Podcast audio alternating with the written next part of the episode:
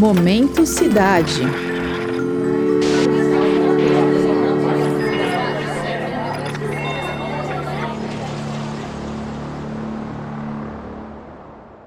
Quando o assunto é cidade, se tornou um lugar comum separar o que consideramos centro de tudo aquilo que está distante dele, tudo que é periferia. No entanto, quando a pauta envolve a vida das pessoas que habitam, trabalham e constroem um lar, quem determina o que é central são eles. Em São Paulo, uma das maiores cidades do mundo, regiões consideradas periféricas crescem cada vez mais em tamanho e importância, e a sua história merece total atenção.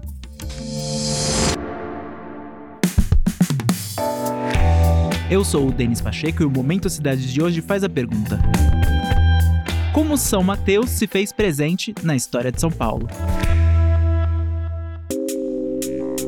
Nesse episódio, eu converso com o pesquisador Adriano José de Souza. Ele é autor da dissertação de mestrado Cotidiano e Lutas Sociais na Periferia de São Paulo, Agentes Históricos da Urbanização de São Mateus, orientada pela professora Antônia Terra de Calanzans Fernandes, da Faculdade de Filosofia, Letras e Ciências Humanas da USP, a FETELESTE.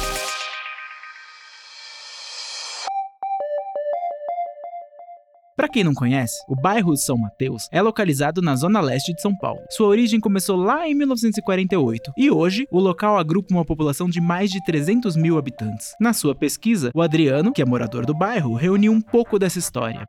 Eu sou Adriano Souza, sou morador de São Mateus desde praticamente quando eu nasci. Cheguei aqui com um ano de idade no distrito do Iguatemi. Hoje moro no Jardim Tietê, que fica no distrito central de São Mateus. Acho que a principal motivação para eu fazer essa pesquisa foi a, observação do entorno, do ambiente assim no território. Desde pequeno eu tenho esse hábito de observar as árvores, os rios, né, de saber onde termina um córrego e começa o rio, de querer entender quais os caminhos, né? Coletando relatos jornalísticos de periódicos locais, canções, textos literários e principalmente dialogando com moradores locais, ele recontou a formação territorial de São Mateus entre as décadas de 1950 e 2000.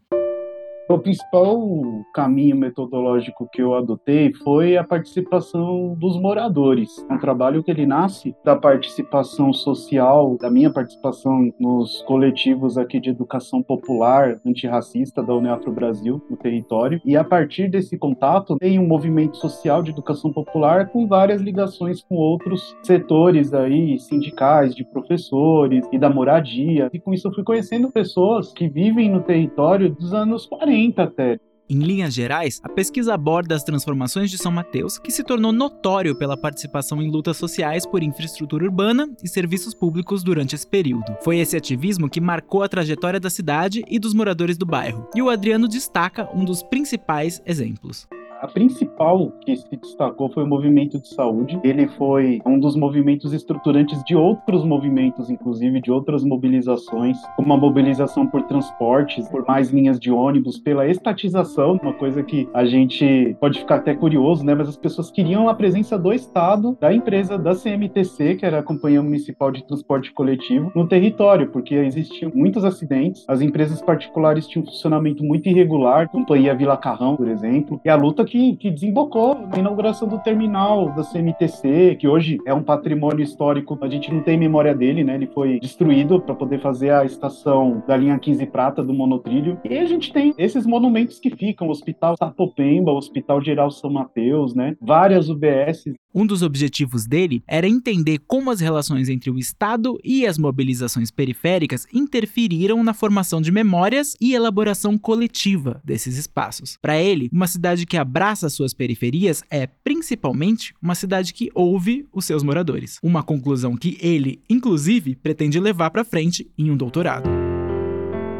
Olha, eu estou trabalhando agora, inclusive elaborando projeto de doutorado. Uma das ideias é que o próprio morador também é um urbanista, planejador urbano. E eu acho que é fundamental, assim, ao longo da pesquisa, seja no ajudante ou nos jornais locais, né, ou nas falas dos nossos moradores ali, cada um tinha um projeto de cidade, um hospital, com um Parque do Carmo, né, que virou uma área de preservação ambiental. E ali a gente teve um exemplo de participação popular muito grande na delimitação da área da na expulsão de um aterro sanitário que existia ali. A gente já pode buscar na própria história os exemplos de como a participação popular, quando ela houve na construção dos mutirões da Coab, né, ali no, no início da gestão erundina, bairros inteiros, Jardim da Conquista, parte do Jardim de Santo André foram construídos pelas mãos dos moradores, assim, com a sua ideia de como que deveriam ser feitas as casas. Os hospitais também, com não só com a construção deles aonde a população indicou, mas com um conselho participativo dizendo como deve funcionar. Então, assim, nesse momento assim que em São Mateus especificamente a gente tem um surto imobiliário muito grande, uma mudança no território por conta da chegada da linha 15 prata, né, com outros tipos de comércio, de prédios, de moradias, com aumento do custo de vida em vários níveis, rede de fast food chegando com força, tal. Eu acho que é importante dar uma liga para essa população que ainda está ocupando novos territórios.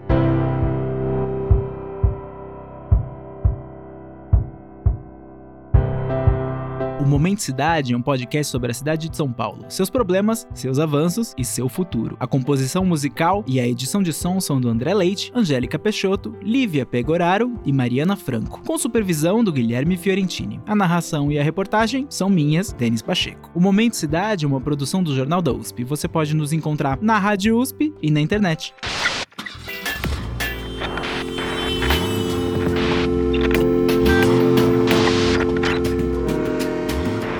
Momento Cidade.